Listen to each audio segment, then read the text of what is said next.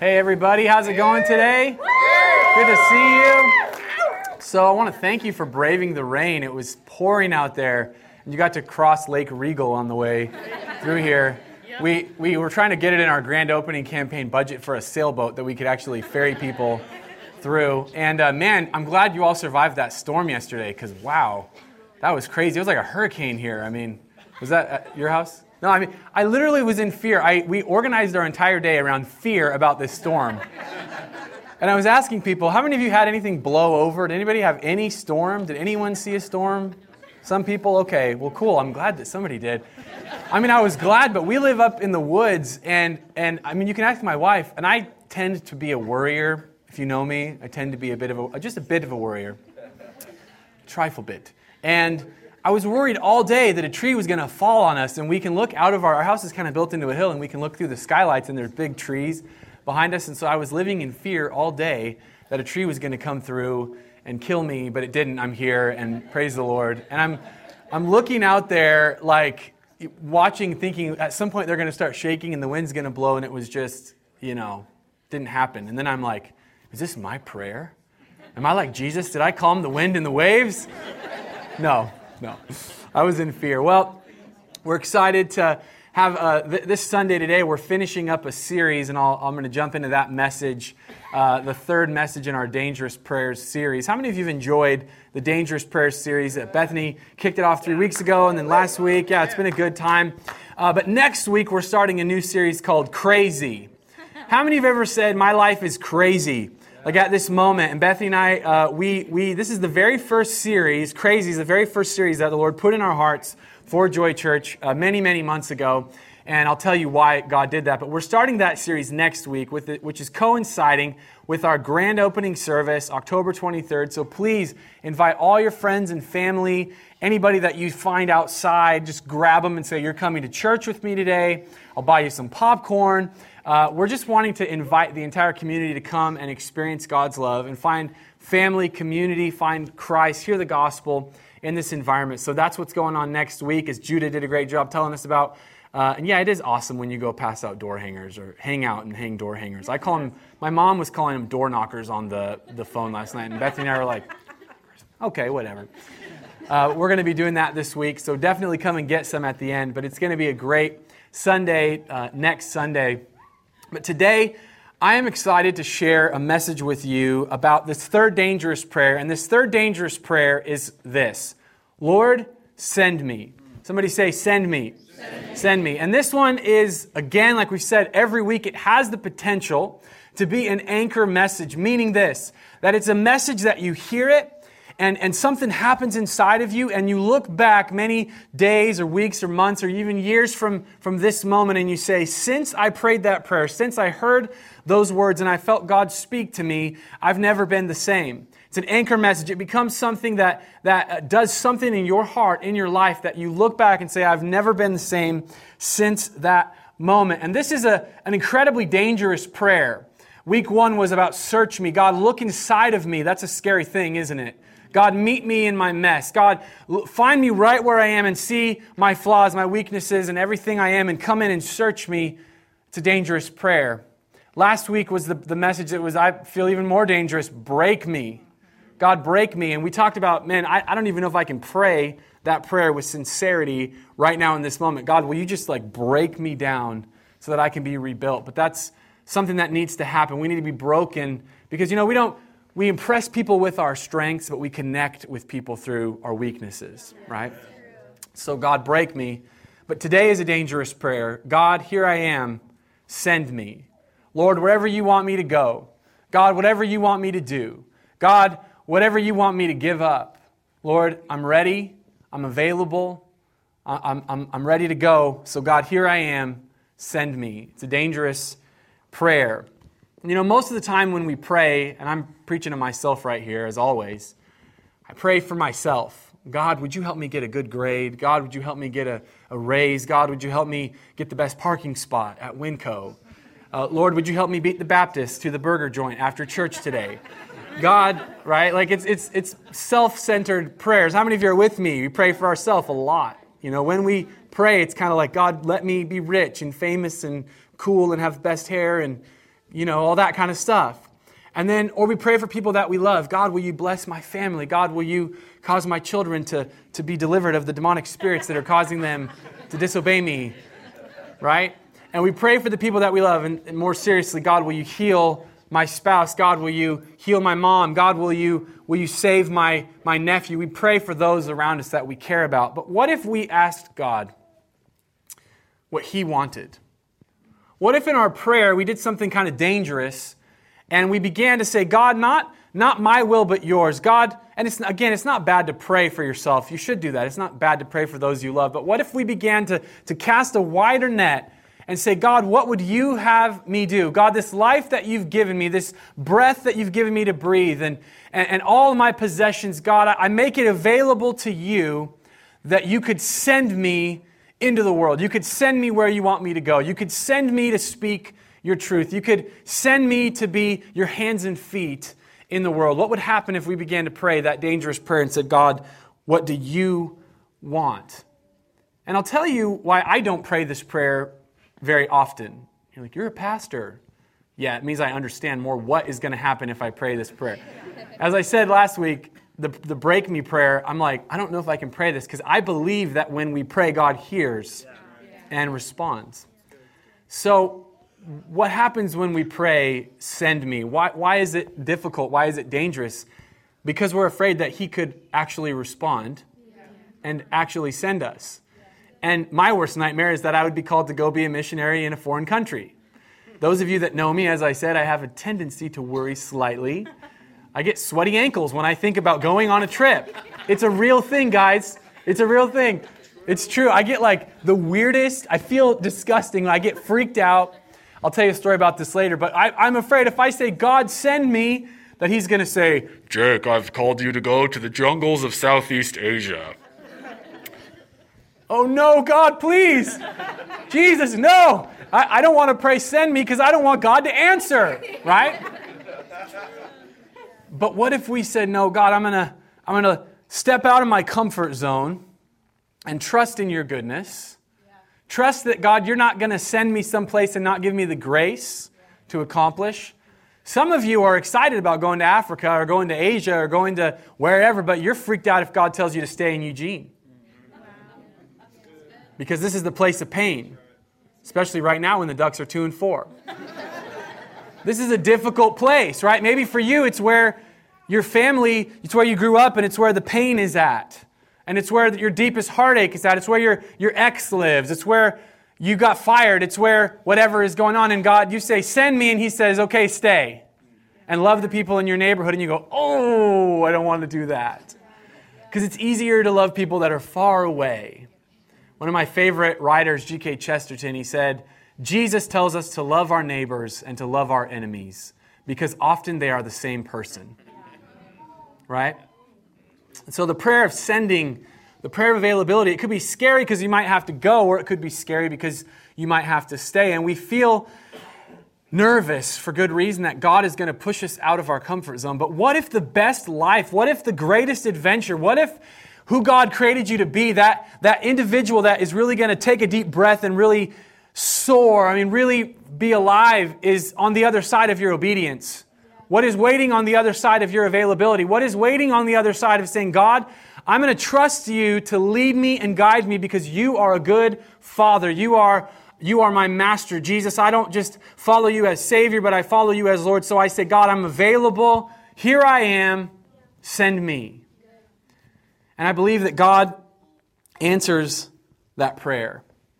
But you know, theologically, it's, it's kind of a settled question. At the end of Jesus' ministry, right before he ascended into heaven, the very last thing that he told his followers, those disciples that were there, he said, All authority has been given unto me. And he said, So you're going to therefore go into all the world and make disciples of every nation, teaching them to obey all that I've commanded. We call this the Great Commission. And yet, for a lot of Christians, it's the Great Suggestion. But when Jesus gives something as a declared commandment, go into all the world. Well, my interpretation of that, my hermeneutics, maybe I interpret that differently, that's fine, but it's pretty clear go into all the world and make disciples. However, that pans out, there's a command to go. It's not the great suggestion, it's the great Commission. It's the great mission of Jesus. And did you know that as a follower of Christ, if you are a follower of Jesus, maybe you're not today, that's okay. We're glad to have you here. And, I, and there's going to be an opportunity for you to make a decision to follow Christ. But for those of us that are followers of Christ, we are all called to be missionaries. You say, Well, I'm not supposed to go to Africa. No, me neither. I'm too white. I would just burn to a crisp, right? I, I, I like fast food, you know, not food that's faster than I can run. It, but we're all called to be missionaries, not necessarily to a foreign country. Some of you are in this room, some of you are.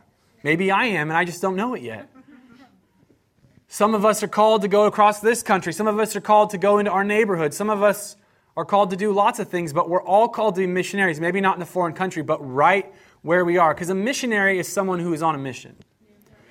And a missionary in the Christian context, very simply, is a person who has encountered the grace of God who has believed in Jesus and become his follower and now is following Jesus on the mission that Jesus is on.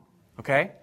Jesus is on a mission. He said, I came to seek and save those who were lost. Until he comes back and, and we all go to heaven and, and eternity is, is culminated and everything is coming together, we are all called to be on the mission of Jesus. We're all called to be missionaries. Maybe not on a foreign field, but right here where we are.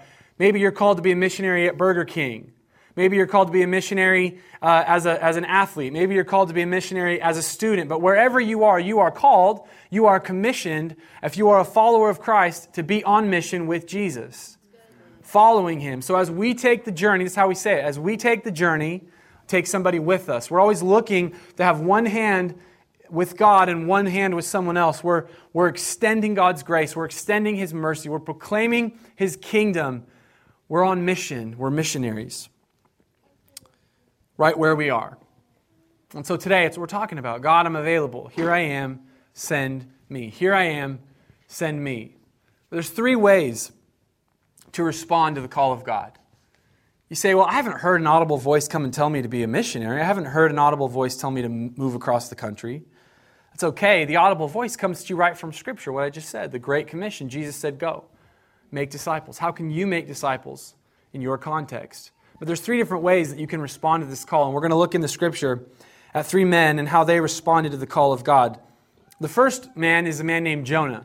The very first message that I taught uh, at Joy Church, there was 29 of us in my living room, and we got a noise complaint from the neighbors, woo, you know, because we were just bringing down the house with worship, and uh, Judah was banging the drum, and so that's, I think, what, what triggered it. But we talked about Jonah. But Jonah, if you know this story from the scripture, he was called by God to go to this city called Nineveh. And so the first response, and what Jonah did, is he said, Here I am, I'm not going. this is where a lot of us are at sometimes when God calls. Lord, here I am, I'm not going. God said, Go to the great city of Nineveh and preach against it in Jonah 1 1, because its wickedness has come up before me. But Jonah ran away from the Lord. How many of you ever run away from the Lord? You say, I, I feel the Lord is calling me to serve inside the church, but I'm not ready for that. Here I am, I'm not going. I feel the Lord is calling me to share my faith, or at least share my life, with the people at my, my job, my work. Here I am, I'm not going. And I'm not preaching at you, I'm preaching with you here because I am right here, you guys. So many times I've heard the voice of the Lord speak to this person, share love with them, give this person some money, uh, you know, get, connect with this person, invite him to church, and I, and I go, here I am, I'm not going. And I regret that. I, I don't want to be the kind of person that is connected with the very Spirit of God and hears his voice and feels his promptings and doesn't get to experience what's on the other side of obedience. What is on the other side of obedience? Here I am, I'm not going, not doing it. I have too much going on. I'm too busy. Well, I'm focused on my career right now. Oh, I can't give. God, I'm not called to give. I have too many needs. Here I am. I'm not going. Number two, second way that we can respond. Man named Moses. I'm not going to go into great detail, but he was called, it says in Exodus chapter 3, verse 10. So now go, I'm sending you to Pharaoh to bring my people, the Israelites, out of Egypt. Moses was, had been gone from Egypt for 40 years, and God called him back, said, Go back. You're going to deliver the people. And Moses said, No, God, I to stutter. He had a stutter, he had a speech impediment.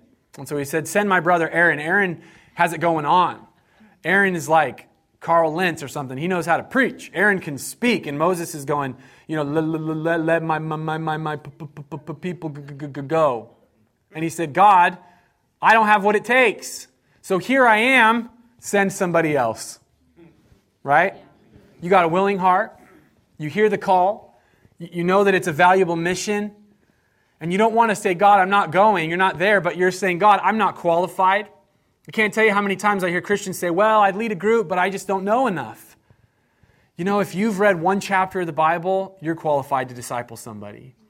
If you've, if you've lifted your hand to Christ and given your life to Him, something has begun in that moment that right now you are a missionary.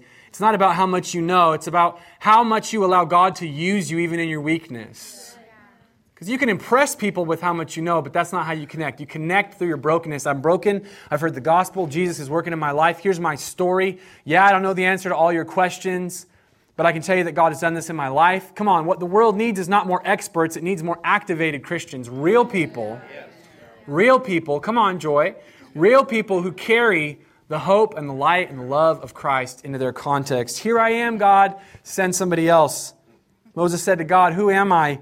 that I should go to Pharaoh and bring the Israelites out of Egypt. I'm not the right person. Lord, I don't have enough money to, to go on this mission trip. I don't have enough money to serve. I, uh, God, I'm, I'm a stay at home mom. Uh, uh, I, am not qualified. I stutter. I don't speak well. Oh, I'm never, I can never get up in front of people and speak. Oh, I could never do this, never do that. You can never do something until God allows you to do it.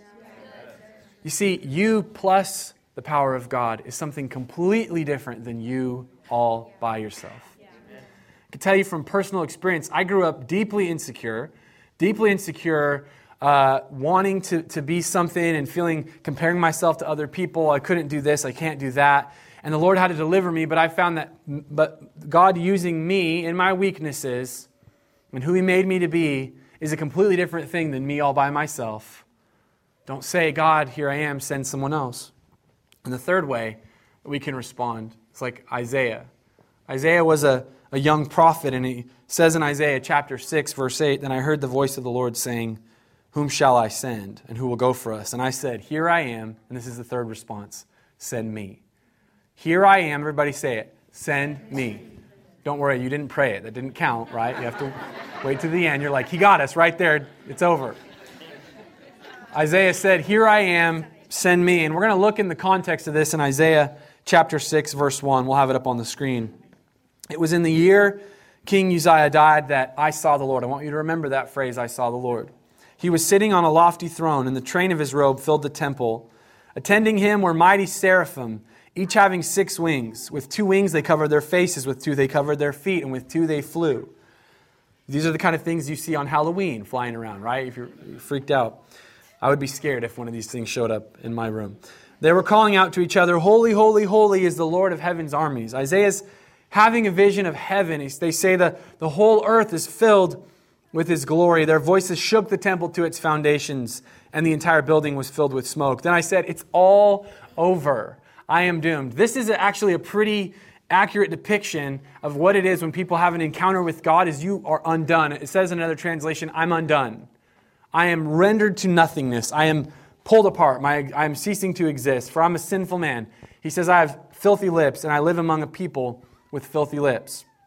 Yet I have seen the King, the Lord of heaven's armies. Then one of the seraphim flew to me with a burning coal he had taken from the altar with a pair of tongs, and he touched my lips with it and said, See, this coal has touched your lips. And I always think right there, no duh. Because if somebody took tongs and put a coal to your lips, you'd know. You don't need him to tell you, by the way, I've touched your lips with, with this coal. Oh, thank you. Ah! You know. But the angel is stating the obvious here, you know. And he says, See, this coal has touched your lips. Now your guilt is removed and your sins are forgiven. And then I heard the Lord asking, listen to this part, Whom should I send? This is the message of God, the call of God that is coming to all of us right now today. Who shall I send as a messenger to this people? Who will go for us? And Isaiah said, Here I am, send me. This was his response.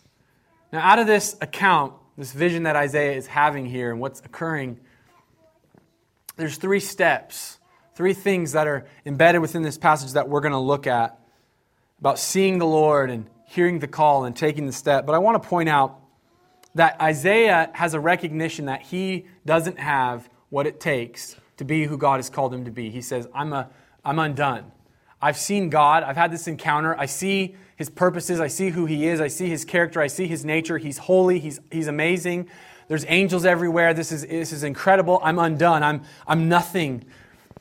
And he realizes the state of his condition by himself. And you see, a lot of times we come to the mission of God only with the mindset of where we are right now. But that's why the angel comes and says, No, I've purified your lips. I've brought the coal from the altar. The very fire of God, the presence of God has now touched you, and you are now different than you were before. You are now different than you were before. See, if you approach this prayer of God, send me, but you're not truly baptized by the fire of the Holy Spirit, you're not truly brought into the power of God, you have not had an encounter, you have not seen the Lord, you have not let the, the coal touch your lips, then you are always going to be intimidated by the call of God. But it's not about you by yourself, it's about you plus the power of God. The gospel of Jesus that is transforming you from the inside out to be a brand new creation to experience the good works that God has prepared for you beforehand that you could walk in them.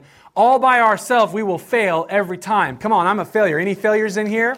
Any failures in here? But with the power of God, I can be who He's called me to be. Doesn't mean I won't continue to fail, doesn't mean I won't continue to fall. But the power of God that dwells in an earthen vessel, there's cracks, there's holes. It's not always good, it's not always pretty. Sometimes it's actually really ugly, but God gets it done through me, and that gives him glory. Come on, it's not just me by myself, it's the power of God. See, the coal has touched your lips. Okay, God, I felt it. I'm different. Three steps of sending. Three, three things that we see out of this account in the scripture. Number one, you have to see the Lord. Isaiah said, In the year that King Uzziah died, I saw the Lord. This is a genuine encounter with God. You See, a lot of people have rejected, maybe wrongfully, but they've rejected a powerless form of Christianity. Christianity is not a religion, it's the true story of reality. Christianity, a religion in this sense, in, in the way I'm using this word, means a, a, way of, of earning your way or, or a, a set of rituals or behaviors or even thoughts or whatever that leads you into a right standing with God or a higher power Christianity has elements of that, but that's not actually what it is. Christianity is the true story of reality. There is a God, He's the creator. We've fallen out of relationship with Him because of sin, but He sent His Son, Jesus Christ, to die for our sins and bring us back into relationship with God so that we could be in perfect harmony with our Creator and be the people that we were created to be. That is the true story that Christianity presents about reality. It's a different way of looking at the world. Let me tell you why the world is so screwed up right now. It's not because of Hillary, it's not because of Trump, it's because people believe in a different story of reality than each other. You see, one side thinks we've got the real story, the other side thinks we've got the real story, and the reality is none of us do. All of us are broken because of sin. So whether we lean right politically or left politically or whatever, or whatever one lines up more accurately with how we see our faith, the reality is we all need to be transformed by the power of Jesus and be brought into an accurate picture of morality, uh, of life, of how we are to be. So Christianity is the true story of reality. You have to see the Lord, a genuine encounter with this God. People have rejected Christianity because they haven't had a genuine encounter with the real living God. They have not felt the presence of the living God. They have not seen the love, the hope, the grace, the peace that passes all understanding that emanates from a true relationship with Jesus. And that's because Christians have not experienced an encounter with God. Isaiah was a believer, but he hadn't seen the Lord. He was a prophet, but he hadn't seen the Lord. In the year that King Uzziah died, I saw the Lord. I had a genuine encounter. Today, if you're in this place and you say, My faith is something that sort of I wear like a coat when I come on Sundays, you know what? God wants you to see Him so that that becomes something on the inside, that your life begins to emanate out of your faith in Christ, not something that goes on externally. I saw the Lord. When I was 15 years old, I had a deep moment of brokenness and encounter with God. And I was already a Christian. I'd accepted Jesus as a, a young child. And I believe, I believe if I died, I would have gone to heaven. Had nothing to do with my salvation. It was about a genuine encounter with God. I was 15 years old, and I developed this nasty tongue this ability to cut people down with my words because I grew up and I was husky, which is a nice way of saying I was chubby. And I got teased and I got picked on, and so I developed the ability to use words to cut people, to hurt people, and I was just ragging on this girl at this party. Uh, maybe your context of party is different than mine. It was like a Christian party with a movie, and you know, it was really not a party at all. But anyways, just hanging out, I guess. So, anyways, there I, I was hanging out. I'm just cutting this girl to shreds, just making fun of her, and I get home that night and it was late. My dad was actually gone, and I went in. He was on a, a missions trip because he heard the call send me. He gets worse on trips than me. But, anyways, I go in and I lay down on the edge of the bed. And my mom's there, like, How's it going? You know, how you doing, sweetie? Can I make you some food? She's Italian, right? So it's like one in the morning. She wants to cook me dinner. But, anyways, I'm there. And all of a sudden, I just felt God come in the room. I felt his presence, and I could feel my sinfulness, just like Isaiah. I'm a man of filthy lips. God, I'm, i use my words to cut people, to hurt people. And you know, what I'm doing right now is using my words to build people up. I hope so. I hope you feel encouraged and built up today. So, this is on the other side of this encounter was who God really wanted me to be. So, I was using my words to hurt people, to cut people, and I, be, I felt this tremendous sense of my sinfulness, and I just laid back on the bed and I started to cry. And my mom must have thought, he's doing drugs. because I went crazy. I was just like, ah. And I start praying out loud, and I saw the Lord. I had an encounter with God, and I look back from that moment and I say, or to that moment, and I say, I was, I'm never, I've never been the same because I had a genuine encounter with the presence of God, and that's happened multiple times in my life.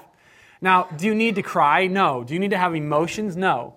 Do you need to, you know, have a, the spiritual feeling experience? Actually, you, you, you don't. But for me, that's what it was like.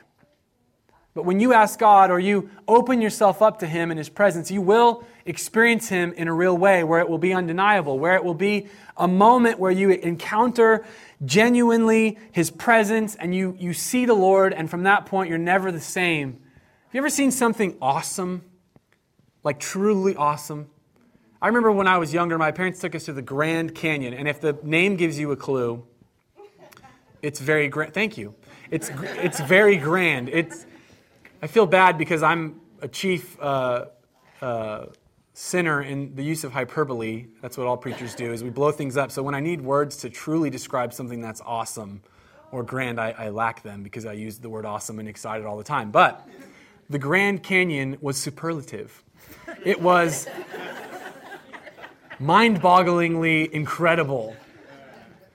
It was unfathomable. Okay, unfathomable. Anyways, I'm just having fun. But I saw the Grand Canyon, and I remember thinking, I thought this was just a big hole in the ground. It is that. but it's more than that. And I, I can't get it out of my head. That was probably 20 years ago, maybe more than that. And, and I want to take my wife there. I want to take my kids there. I want them to experience something that I saw that left me different, that was just incredible. And when you see the Lord, it's how it is. You know, when you see God, when you encounter Christ in a real way, and you hear the gospel and you believe in it and put your trust, and all of a sudden you know that your sins are forgiven and that you can now live by faith and grace, you can't stop talking about it. You're like, oh, I'd never be a missionary. Then you're like at work, you're like, Jesus, save me. People are like, what? Are you on drugs? I think so, but maybe. But it feels great. You're different. I saw the Lord. Come on, you got to see the Lord. Number two, you have to hear the call. There's a man named David in the scripture, and he was a shepherd boy, and he's the guy that was famous for fighting Goliath, right? David and Goliath fought the giant. It says in 1 Samuel 17 23, as he was talking with them, Goliath, the Philistine champion from Gath, came out from the Philistine ranks and it says, Then David heard him shout his taunt to the army of Israel. And David heard that, and something just went click. And he said, Oh, uh uh-uh. uh. Oh, uh uh-uh. uh. It is on like Donkey Kong. You know what I mean? It's like Liam Neeson. I will find you. right? He heard the call. Isaiah heard the call. There's a man named Nehemiah in the scripture. He was a a Jew who had been exiled to Persia, and he was the king's cupbearer, the emperor's cupbearer. And this was a very prominent, influential position because the cupbearer had to be the most trusted because they tasted the wine and the food before the emperor did, so you were like the canary in the mine, right?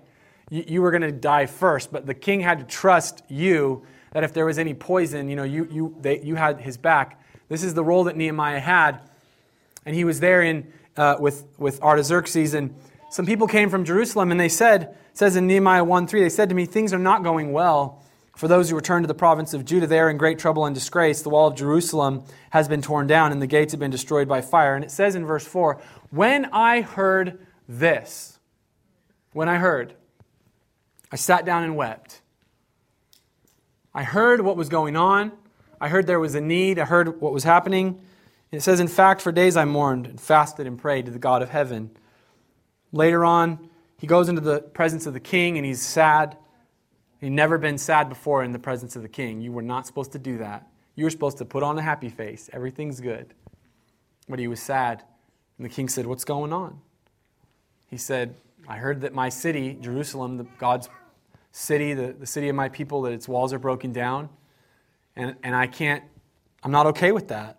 The king said, Well, how can I help you? And with a prayer to the God of heaven, I replied, If it please the king, and if you are pleased with me, your servant, send me. Send me to Judah to rebuild the city where my ancestors are buried. Heard the call. David heard the call. There was something that caught his ear. Goliath was mocking the people of God. He was mocking God, and, and David said, I'm not okay with that. I can't get it out of my head. I heard the call. He heard the call. Nehemiah heard the call. He heard the story about what was wrong, and he said, I can't live with that. I can't just go back to the way things are or the way things were. I'm different now. I've heard the call. Pastor Bill Hybels calls this holy discontent. It's where you hear something. Maybe you hear that, that there's a, a orphanage in Africa and they're underfunded and the kids are going to be put out, and you just go, oh, I can't live with that. Maybe you hear about a child that needs to be adopted and you say, I, I can't live with this, with the state of our foster care system. I can't live with this. It's not okay. I have a holy discontent. I'm not okay with the way that it is. You know, there begins to be a deep care and a deep compassion. How do you know that you're called? Because you care. Because there's a connection. It, you hear it, and it sticks in your mind. I think about the city of Eugene. Three years ago, when Bethany and I were coming up to Eugene, and I was doing research, and, which is my favorite thing to do, and I was looking at the city and, and looking at the people that didn't know Christ, and I read a statistic that said that there are 220,000 people in the whole metro area that have no religious affiliation, and it struck me this is over 200,000 people that not only don't have hope in Christ, they don't even have false hope. And I just said, ah, oh, dang it, I'm going. I hear the call. I can't stay home. I can't stay where I'm at because I hear the call. I got to go. God, you're calling me. There's a mission, there's something there. Hear the call. See the Lord. Changes your heart from the inside out. Hear the call. Holy discontent. You know, sometimes, every great once in a while, one of the babies, one of the kids, right now it's Penny. She's our youngest. The other kids don't wake up too much, but Penny will wake up in the night and cry. And you know, Bethany and I are there, and she does probably 99.9% of the getting of the kids. But every once in a while, she doesn't hear, and I try to like act like I'm asleep and hope she wakes up. But then after time goes by, I'm just kidding, it's not true, hon. But, uh, but you know, the baby's crying and, and I can't not do anything, right? I can't just leave it. I got to go respond. The other day, Jack was crying. He's supposed to be taking his nap, so I'm, of course, like a good parent, yelling at him from the upper floor. Shut up! Go to sleep, you know. Be quiet, because nap time is like horrible to them for whatever reason. It's great for adults, but for kids, it's just terrible. So I finally go down and respond to the call, and he had his arm trapped in the against the wall uh, with the with the uh, bunk bed. I'm glad I responded, but sometimes you hear the call, and you just can't not do something. I know that's grammatically horrible, but you you can't just stay the same. You can't ignore it. You have to respond. This is a part of sending. God, send me. I, I see you, Lord. I've had an encounter with you. i have never been the same. I'm saved. I'm set free. I'm different on the inside. And now I hear the call. I can't just sit where I'm at and do nothing when I see the brokenness around me, the brokenness of people that don't have hope. And number three, you got to take the step. Isaiah said, Here I am, send me. God said, You're going to you're going to bring my word to these people. And let me just tell you, being a prophet in Isaiah's time was not all great. It wasn't like, okay, I gave the message and I will take up an offering and everything's great. No, it was like delivering this message. And sometimes you were hated, sometimes they were put in prison, sometimes they were rejected and exiled, sometimes they were executed. But he said, I hear the call, I've seen the Lord, and now I'm going to take that step of faith and I'm going to bring God's word to these people. Some of you were at our series called Bigger we did back in the summer at Hilliard, and we were still meeting there, talking about a God sized vision and the call of God to take steps of faith. You know, if you're playing it safe, it's not faith. If it's easy and it doesn't cost anything, it's not sacrifice. If, if, if the outcome is guaranteed, it's not faith. So you say, well, if, if I see the Lord and I hear the call, then that means that everything in my life is going to work out good and I'll never get sick and everything will, will come, out, come up roses. No, that's not what it means. It just means that God will be with you. And you will be the person that He's created you to be. And you will really, truly be alive. On the other side of your obedience is real life. Jesus said, I came to give them life and life more abundantly. It doesn't mean everything's perfect, it means everything is real and it's vibrant and you're really alive. You're breathing the air that God made you to breathe, and you, your feet are going where he, he created them to go, and you're walking in those works that He prepared before you, and you will, your heart will sing when you're on the mission of God, when you're following in His steps that He's calling you to go. And you got to take the step, take the step of faith. For you, that looks different than it looks for me. This message is different for all of us. I'm not going to recruit you to serve in the nursery or recruit you to pass out door hangers, even though you should do that come tomorrow. But no, what is God calling you to do? What is He calling you to do? What do you hear and say, I can't live with this? For Isaiah, that was to bring the Word of God to the people. For Nehemiah, it was to go to Jerusalem and rebuild the wall. For David, it was to go fight Goliath, it was to go fight a giant. For you, it might mean to move and go somewhere that God's calling you to, to go, to be a missionary, or go and plant a church. I don't know what it is. But open your heart, open your mind to hear what God has. Or it might be to stay Maybe it's to start a joy group in your home, begin to love people. Maybe it's to take a neighbor out for lunch. Maybe it's to invite the people across the street that you don't like that much for a barbecue. Maybe it's to talk to the barista that serves you coffee every day. I don't know what it is, but you do because God is going to speak it to you. He's going to he's going to call you as you see him and you encounter his presence and you meet him in a real way and you hear that call. You're going to know because your heart strings are going to be connected to something and God's going to say, Who shall I send? And you're going to say, God, here I am. Send me. I'm available. I lay my life out before you. We say about the topic of generosity that God has not called us to have empty hands, He's just called us to have open hands.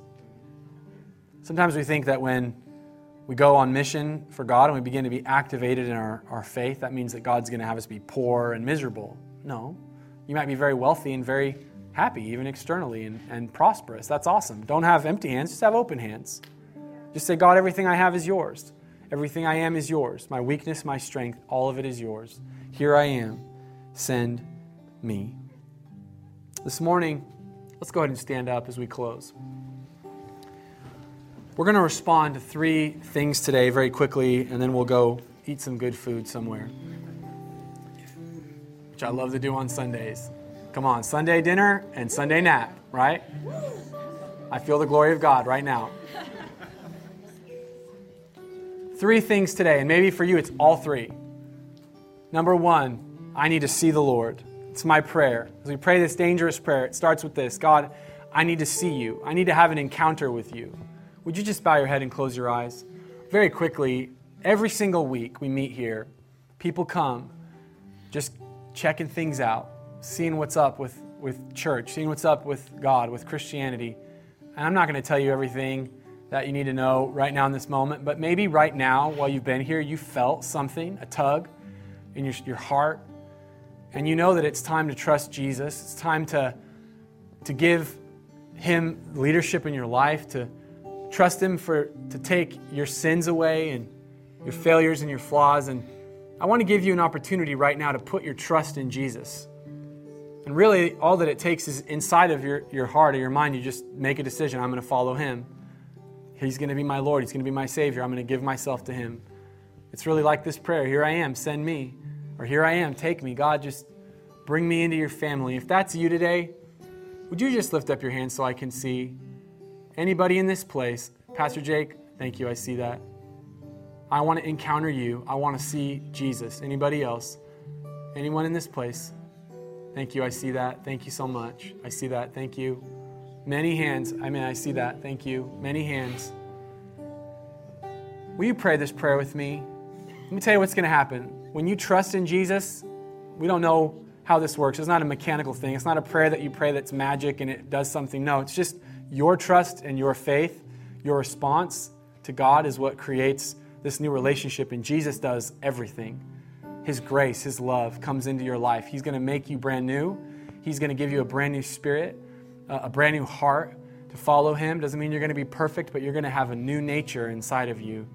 Right now, if you'll just pray this prayer with me, let's just put our trust and faith in Jesus. Repeat after me Dear Jesus, I give you my life, all that I am, the good and the bad.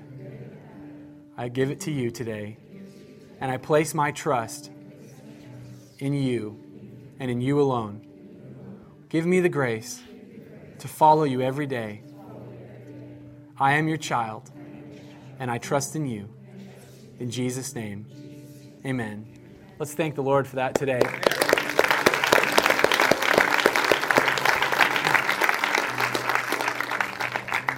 We're going to move on here in just a second, but if you prayed that prayer for the first time today and you put your faith and trust in Jesus, please go and talk to Keith and Tina. You guys lift your hands up nice and high.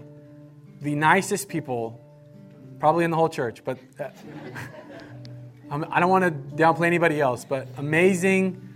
They are loving, they are not judging, and they want to talk to you. We want to get to know you, we want to get connected with you, we want to help you get planted and have community and family, and maybe you go, Well, I don't really want to stick around here. That's okay. But we want to help you take the next step with Christ, okay? So please talk to them. Uh, just meet them at the table and the, uh, back there and just say, Hey, I, I prayed that prayer. And they're going to help you take the next step. We want to get connected with you. Now, the rest of us, we move forward. Maybe you've been a Christian, you're a Christ follower, but you need a fresh encounter with God's presence. You need to see the Lord. You need the coal to touch your lips. If that's you, lift up your hands very quickly. God, I need a fresh encounter I need a fresh encounter with your spirit. God, I need to be I need to be reinvigorated because there's parts of me that I don't have compassion. I don't care about the people around me. Maybe maybe there's not love in my spirit. Maybe there's not a hunger for God anymore. Maybe there's not a hunger for his presence. Maybe there's not a hunger to see God's purposes come to pass in your life. And if that's you and I'm right here today, I want to pray, God, here I am. I want to see you. I want to see you. I want to encounter you today afresh and anew. There was a great revivalist. He said, If I don't break down in tears at least once a week, I know that my heart is growing hard. Our heart gets so hard. We get bombarded with culture. We get bombarded with the, the nonsense around us, and we need to go back and encounter the Lord. I saw the Lord. Come on, let's encounter him today. Jesus, we invite you to come in this place in a fresh way. Next prayer, Lord, I need to hear the call. Maybe that's you, and you, your faith is strong. You love Jesus. You're in the Word every day. You're excited, but there's no compassion. You walk by people on the streets, and you don't. It just doesn't even cross your mind. You know what's worse than ignoring people? It's when you don't even notice.